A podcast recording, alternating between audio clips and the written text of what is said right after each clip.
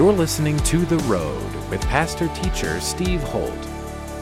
God the Father favors you. And when you start to read his word, when you start to cry out to him, he calls you beloved because you're beloved. He loves you. He's come with an everlasting love. He's come with an eternal love. At The Road, our vision is to raise up wholehearted disciples of Jesus Christ. For more information on The Road, visit theroad.org. We hope you are encouraged by today's message from pastor teacher Steve Holt. The discussion of different kinds of phobias and fears has never been as front and center as it is today. Therapists and counselors will tell you that the number one issue in most areas of addiction revolve around some kind of fear. And with the advent of ISIS over the last few years, with the advent of a stock market that gyrates all over the place, with the advent of homegrown terrorism, there is reason for fear. And if you don't have a personal, vital, dynamic, growing relationship with Jesus Christ, you have a lot to fear because you're kind of, in a sense, on your own. Even those who know the Lord, those who have a personal relationship with Christ, those who have given their hearts and surrendered to Christ, we struggle with fear. And I've been a pastor and a missionary for over 30 years. And I deal with fear all the time among people within our own congregations because fear is one of Satan's greatest tactics to take us down. In a recent issue of U.S. News and World Report, there's an article called Conquering Our Phobias in which the whole article speaks of a nation, the United States of America, being driven by fear. The National Institute of Mental Health reports a significant increase in the number of Americans whose fears have grown into, quote, full blown phobias and anxiety disorders. I won't ask for a show of hands, but mine would be one of them raised. That at different times in our life, you might have had an anxiety or a fear disorder. According to the report, there are over 40 million Americans who have one or more anxiety disorders. The annual cost for dealing with fear in our culture is estimated to be over $65 billion.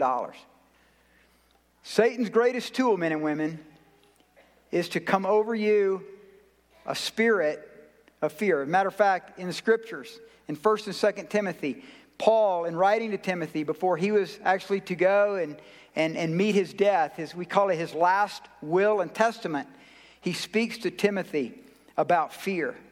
Fear immobilizes faith, fear destroys creativity, fear annihilates spontaneity, fear paralyzes people from launching out into the adventure of their calling and their gifting. Our world is full of fear. We could say the stock market is driven by fear.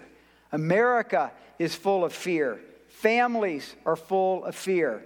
And did you know that at the first Christmas of all events in history, there at the first Christmas, there was fear? On three occasions in our Christmas story, we deal with fear. In Jerusalem, Zacharias, who had become the father of John the Baptist, goes into the temple and an angel of the Lord appears to him, and it says, He was troubled and fear fell upon him. Luke 1:12. In Nazareth, the angel Gabriel appears to Mary, and she's full of fear. And the scriptures say she's troubled.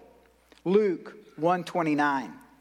In the hills of Bethlehem, the angels come, and it says of the shepherds, they were greatly afraid. Luke 2 9. What's amazing is of all the events in history, that fear would have been such a big part of that story. And it's my hope here this evening that we're going to take a fresh relook at the Christmas story and that you might walk out of this room beginning to give to God your fears. Begin the process here as we come to the end of 2016 and the beginning of 2017, a relook but with a new faith and new eyes that you can walk, breaking the power of fear and walk with a fearless love for Jesus Christ. I want to start, if you have your Bibles, Luke chapter 1, verse 5. Luke chapter 1, verse 5. It's interesting, in the early days of being a pastor, I would hear the pages turn as people opened up real physical Bibles. Now everybody uses their phone. So as you tap in, it's Luke 1 5, and I'll read it to you. There was in the days of Herod, the king of Judea, a certain priest named Zacharias of the division of Abijah. His wife was of the daughters of Aaron, and her name was Elizabeth. And they were both righteous before God, walking in all the commandments and ordinances of the Lord blameless. Verse 7. But they had no child because Elizabeth was barren, and they were both well advanced in years. So it was that while he was serving as priest before God in the order of his division, according to the custom of the priesthood, his lot fell to burn incense when he went into the temple of the Lord. And the whole multitude of the people was praying outside at the hour of incense. Then an angel of the Lord appeared to him, standing on the right side of the altar of incense. And when Zacharias saw him, it says here, he was troubled and fear fell upon him. Not exactly Monica in touch by an angel. So this mighty angel appears and he's full of fear. Verse 13. But the angel said to him, Do not be afraid, Zacharias. And this is the key. You ought to highlight this and underline this for your prayer is heard. And your wife Elizabeth will bear you a son, and you shall call his name John, and you'll have joy and gladness, and many will rejoice at his birth. Now, don't miss this. This is my first point. Christmas can conquer your fears because God wants to surprise you with answers to impossible prayers. Listen to what I'm saying. God wants to surprise you this year with answering impossible prayers. Let me give you a little history of why this is significant in our story of Zacharias. Understand the context. The context is theologians talk about the 400 years of silence. So many of you, if you have your Bibles, you know there's an Old Testament and then there's a New Testament. And the Old Testament's before Christ. The New Testament's the time of Christ. We're starting off in Luke. So Matthew, Mark, Luke, and John give us the story and the biography of Jesus. Well, between Matthew being the first book of the New Testament and Malachi, the last book of the Old Testament, there's 400 years of silence. And in, during that 400 years, God has not spoken to Israel, to an angel, to a prophet. No one has heard from the Lord. And Zacharias enters the temple, and an angel of the Lord speaks to him, unheard of at that time. God has not spoken for 400 documented years. And God comes and he speaks to this average old priest. There's nothing about Zacharias that's significant except that he's old in age and hasn't been able to have any children. There's nothing special about him. He's not in a time of fasting and prayer per se. He just goes in before the Lord, and the angel of the Lord appears to him. Here's the other side of the story Zacharias and Elizabeth, for decades, have been praying for a child. And I know it's hard for us to understand in our current 21st century culture, but at that time, for a woman not to have a child was a rebuke of the Lord. It was considered a curse of the Lord. And so she had carried that year after year for decades, praying for a child. He's not even praying for a child anymore. He just comes in. And the angel of the Lord says, We've heard your prayer, Zacharias. Your wife is going to bear you a son. Impossible. An impossible situation by a God of the possible. An impossible situation intervened by a God of the possible. And maybe you this Christmas are struggling with an impossible situation. Maybe your prayer is God, I'm so sick of praying this way because it never changes. Nothing ever happens when I pray. My husband never changes. My wife never changes. I'll never get married. We're never going to get out of debt. I'm always struggling with this disease. God still surprises us. God still surprises us with answering impossible prayers. Listen to what Eugene Peterson, in his paraphrased Bible, The Message, writes about Hebrews 4. Now that we know what we have, Jesus, who is our great high priest with ready access to God, let's not let it slip through our fingers. We don't have a priest who is out of touch with our reality. He's been through weakness and testing, experienced it all, all but sin. So let's walk right up to him. I love this. So let's walk right up to him and get what he is ready to give. Take the mercy and accept the help.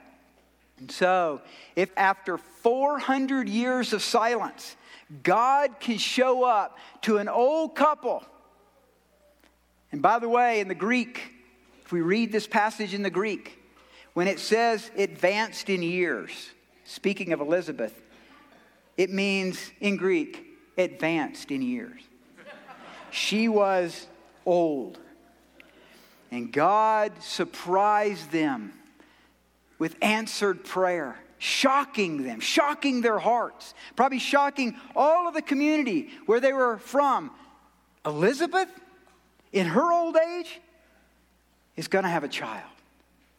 God wants to surprise you by answering impossible prayers. Will you cry out to Him? I loved a prayer walk. And so, three to five days a week, I'm out walking and praying. And sometimes after that prayer walk, I've got so much faith, God's going to answer my prayer. And sometimes I don't. Probably most of the time I don't. But God still answers, and He still surprises us with answering impossible prayers. Now, take your gaze to the same passage, but let's go six months later after this incident. Same chapter, Luke 1, look at verse 26. Now, in the sixth month, the angel Gabriel was sent by God to a city of Galilee named Nazareth. Verse 27. To a virgin betrothed to a man whose name was Joseph of the house of David. The virgin's name was Mary. And having come in, the angel said to her, Rejoice, highly favored one, the Lord is with you. Blessed are you among women. But when she saw him, she was troubled at his saying and considered what manner of greeting this was.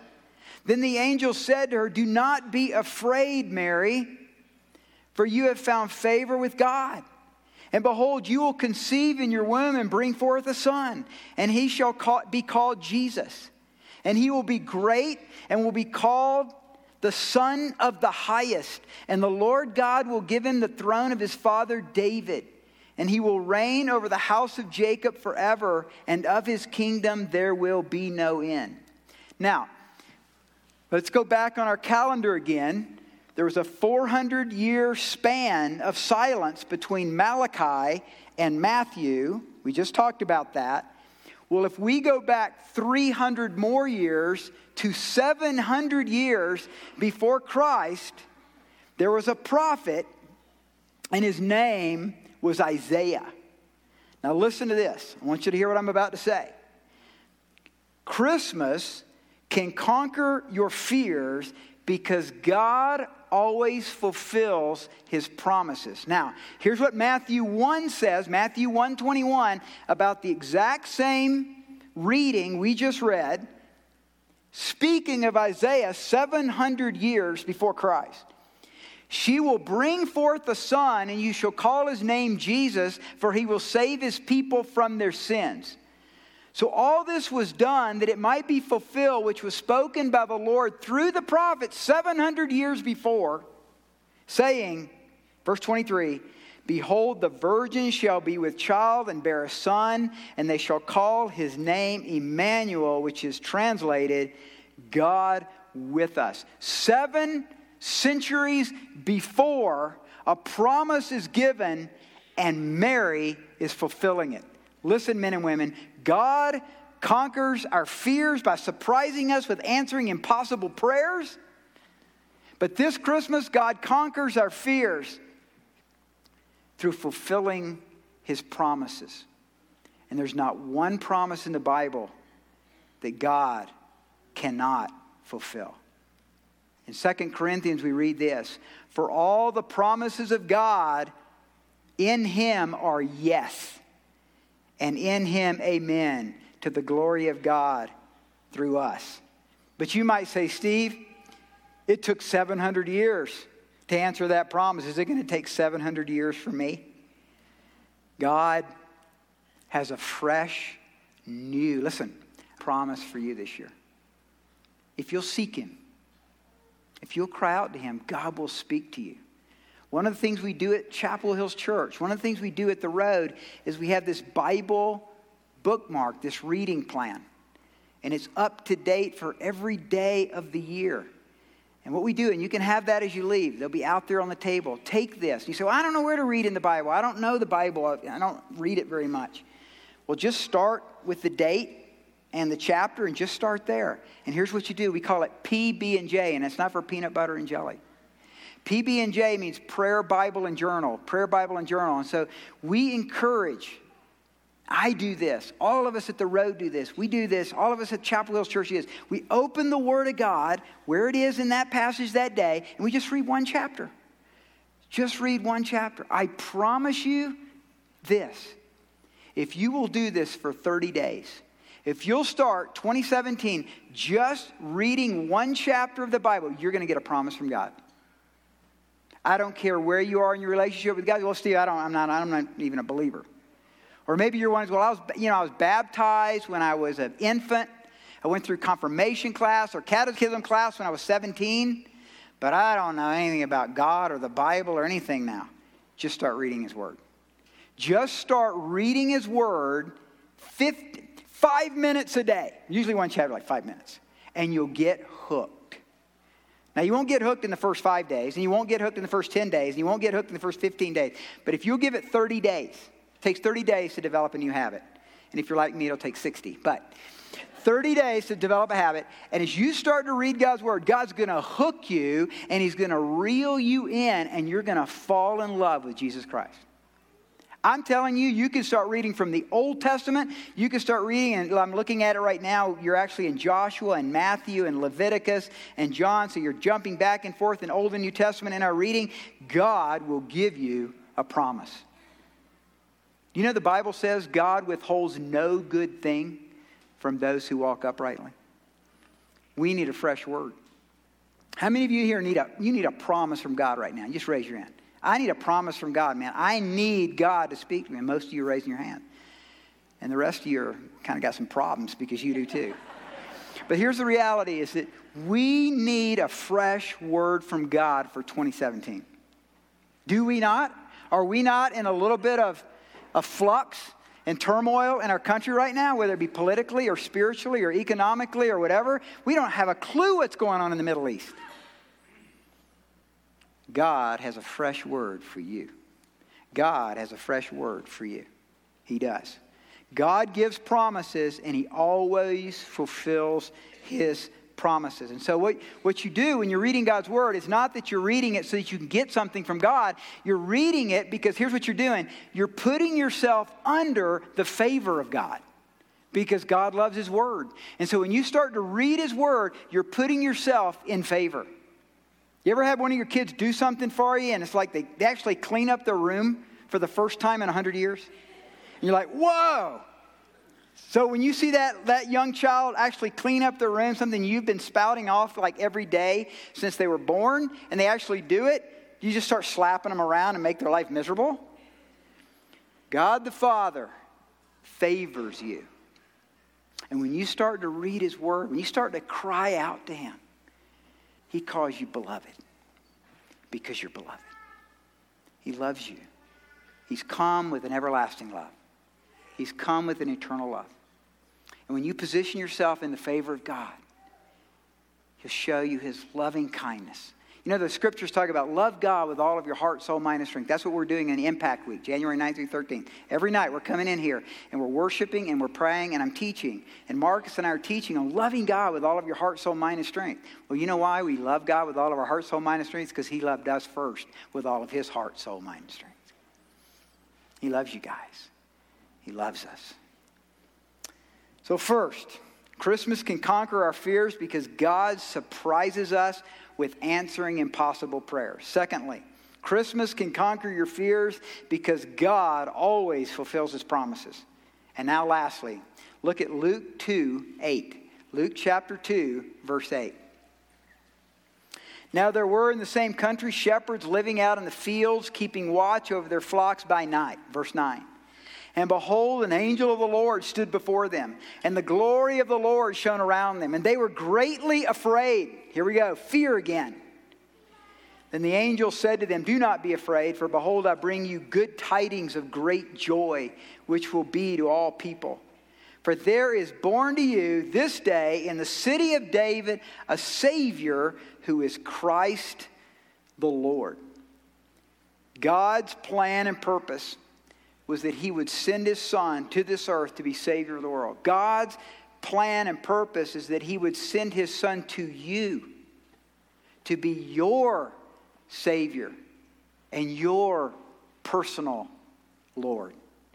God's plan and purpose is that Jesus Christ would come and die on a cross for the sins of the world, that we might be set free from the sins of our own lives.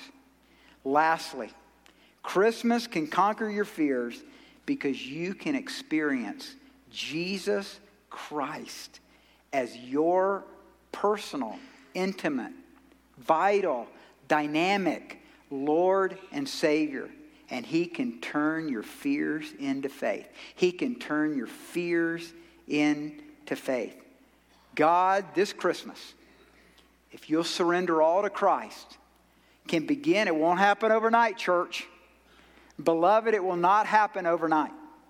But as you daily learn to say, God, I am so fearful, I, I compare myself with others all the time. I'm getting nowhere in this, in this crummy job that I'm in. I can't stand that guy for what he did to me.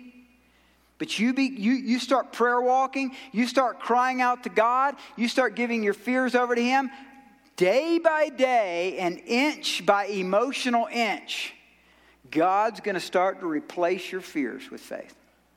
And you are going to be transformed. Someone once said, I love this. As a believer, fear can visit, but it doesn't get to move in. For some of you who really haven't had a growing relationship with Christ for many years or maybe never had it, it has moved in and it has taken over these empty rooms of your heart. I want you to start shutting the doors on fear. I want you to begin to allow Jesus Christ to come in, to let Him come in, and for Him to drive out fear in your life by you calling out to Him day by day, inch by emotional inch, giving your heart to Christ. You watch what He'll do. It will be a miracle.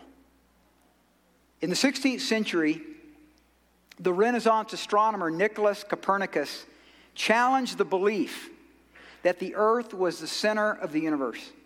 Copernicus argued that the sun didn't revolve around the earth, but that the earth revolved around the sun. The Copernicus revolution turned the scientific world upside down by turning the universe inside out.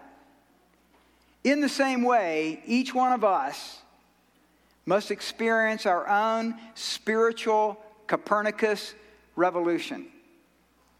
That the world does not revolve around you, but the world revolves around Christ. Newsflash you're not the center of the universe, but Christ is. The spiritual Copernicus revolution can turn your world right side up by turning your heart inside out. So, who's following who? Most people in most churches think they're following Jesus. But the reality is is they've invited Jesus to follow them. They call him Savior, but they've never surrendered to him as Lord and King. I've been there. Trust me, I didn't want to go anywhere without Christ following me. Right there behind me, I liked having my Jesus. I wanted Jesus to follow me wherever I went, to serve my plans and my purposes and to do my will. But I got tired of calling the shots. Asked my wife, I'm not very good at playing God. I had a Copernican revolution. I got tired of playing God in my life, and I stepped aside and I put Christ on the throne. Listen, I quit trying to find myself, and I found God. Would you put Christ on the throne of your heart? And instead of asking Him to follow you in your plans, that we might give our hearts completely to Him, that we might follow His plans for our life by Him turning our hearts inside out. That's the spiritual Copernican revolution. Consecration is the word set apart. I challenge you this Christmas, I challenge you this Christmas Eve to a sacred commitment of being set apart by giving your heart completely, all in, wholehearted to Jesus and see what He will do in your life in a new and powerful way. You've been listening to The Road with pastor teacher Steve Holt. We hope you have been blessed by today's message. To connect with us further, visit theroad.org. If you are walking through a difficult time, we want to pray for you. Go to theroad.org, click on the Ministries tab, and go to our prayer page to send us your prayer request. Thanks again for tuning in today, and be sure to listen to the next edition of The Road with pastor teacher Steve Holt.